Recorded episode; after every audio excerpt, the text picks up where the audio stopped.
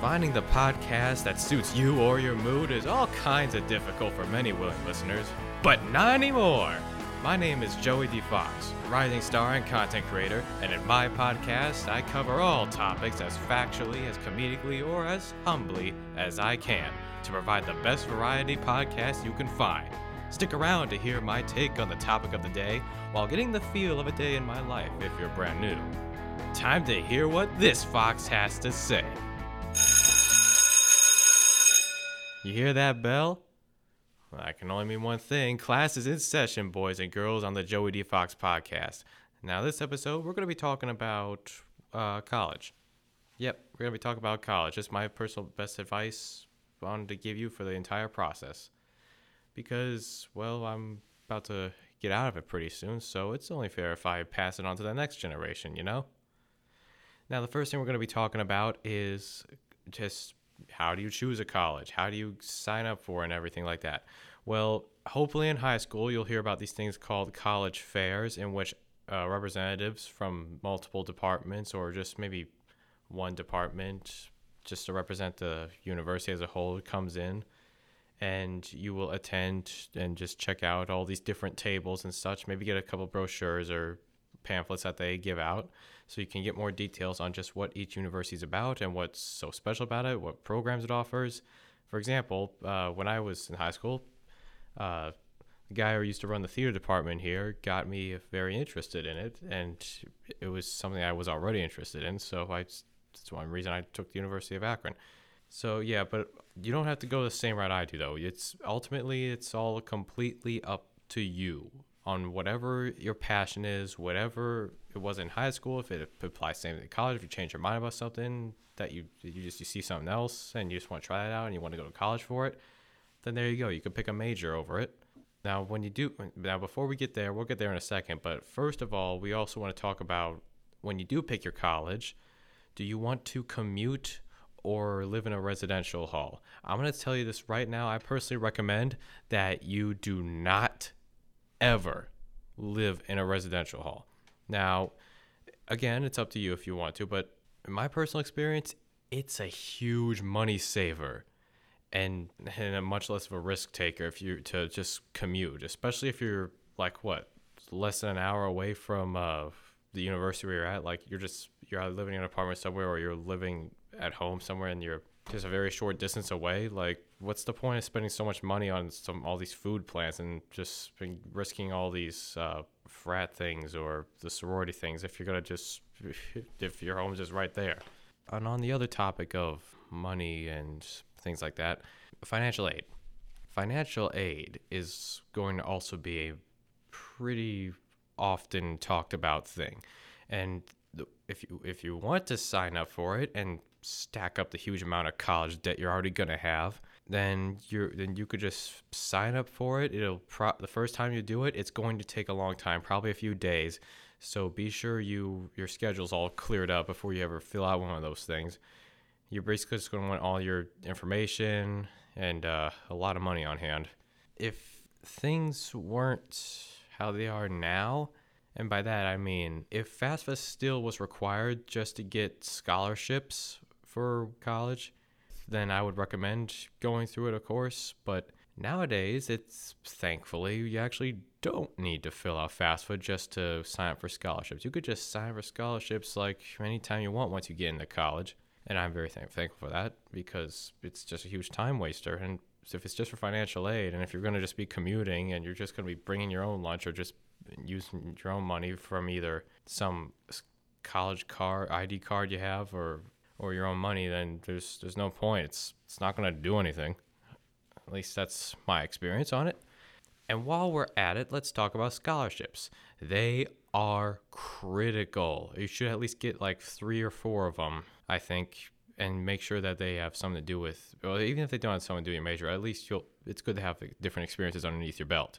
So yeah, and they're important mainly because they're going to be part of the reason why you're going to have much less college debt in the future than you should once you graduate. So, whenever you see one or offered one, be sure to check out every single fine print details of it and sign up for it. Now, we're going to just dial back a little bit, or, or maybe a little bit forward, because I'm pretty sure you can sign into all this stuff in advance. But when you're first starting out your first few days of college, once you get into it, you're going to probably want to go and sign up for any orientation days that are set just before the few, first few days of school. If it's your first time ever coming, you're like it's your freshman year and all, and they'll tell you everything you need to know about the policies and everything like that. And while you're at it on those orientation days, it's a great time as long as you stay close to your group if you're in a tour group or something, of course. Basically, when it's all said and done, you just carefully, and I use that term very, very seriously, carefully. Explore the campus that you're on so you can figure out like how to get around to any classes you've already signed in if you have already.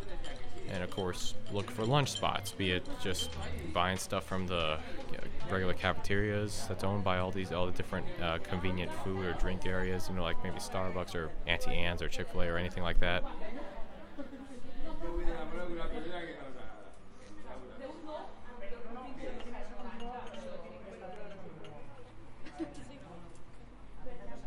Now, on the topic of enrolling in the classes, it can kind of vary depending on what university you're in.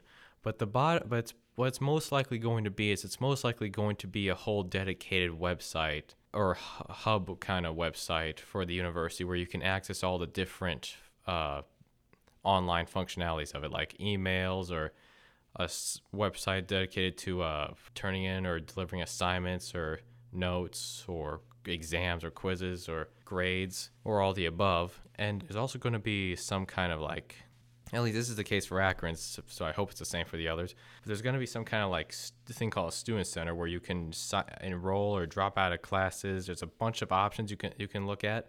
You can look at your class schedule, and you can look at any bills that are upcoming that are due, any small or large ones. The ones you're going to be end up paying is probably most likely just stuff for the classes or textbooks or uh, other materials required for some classes themselves. On the topic of all that, you're going to want to enroll for your gen eds first. Because trust me, it's best to get them done within the first year and a half or two years. That way, you can divert all of that, your focus, onto whatever specific major you're looking for. And you're going to need to have one within like the first year and a half. If you already planned it out, like in advance while signing into the college, then there you go. You can just sign to the major immediately, and then just take a f- couple courses in it for the first uh, year while f- just heavily focusing on your gen eds. There's not too many, but it can pile up if you save them for last. So don't don't waste your time. Don't take them too late. So yeah, once you do that, then you can focus on the major specific courses or minors if you want to take some of those, or even second majors. God help you. Now, this might sound like a huge pile of stuff going on, I know, but thankfully there's people that can help you out with that and sort of just help you construct a p- proper plan if you have no idea what's going on or what to do. Uh, these are your academic advisors that I'm referring to, and every every university has one or or three or so like per specific field of, of, a university. And depending on which one is pointed at you or which one you pick if you can it can really make your co- college career like instantaneously. Like respect to all the advisors out there because seriously without them i know i wouldn't have gotten through any of this.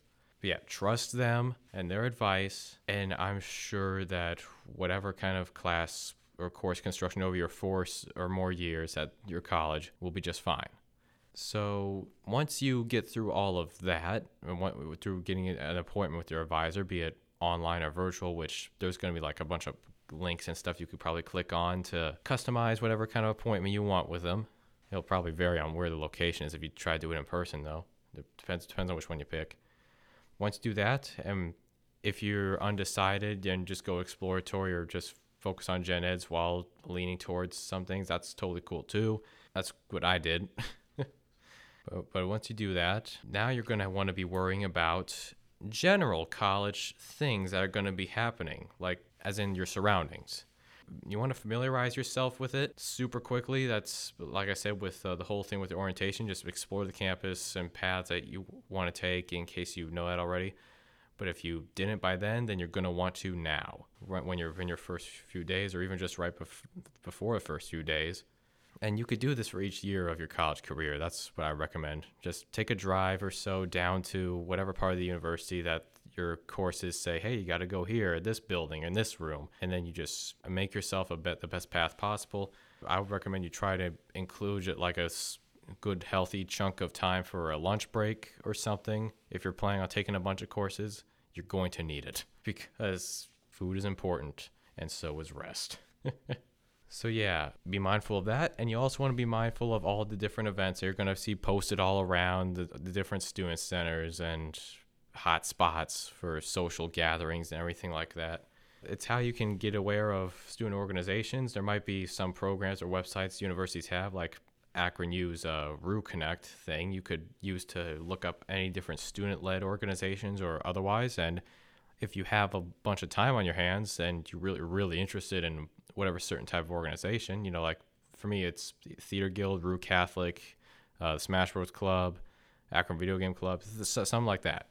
And you could just check all the all the details out there, and I'm sure that there's going to be some social media you could probably access there, and and on the very miraculous chance that there isn't, there still should be a description about the club itself, including meeting times and things like and meeting locations and places, things like that. So you're going to want to look into those if you want. And of course, you want to watch out for people just in general because you can't trust anybody.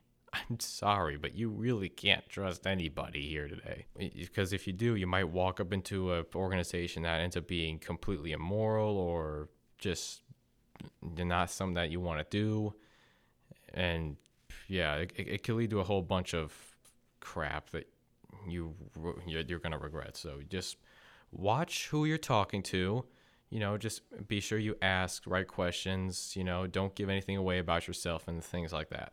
You know, just general caution notes. The universities are probably going to tell you that multiple times to the point of absolute annoyance. So I, that's all I'm going to say on that. But still listen to that advice all the same, just at least a little bit.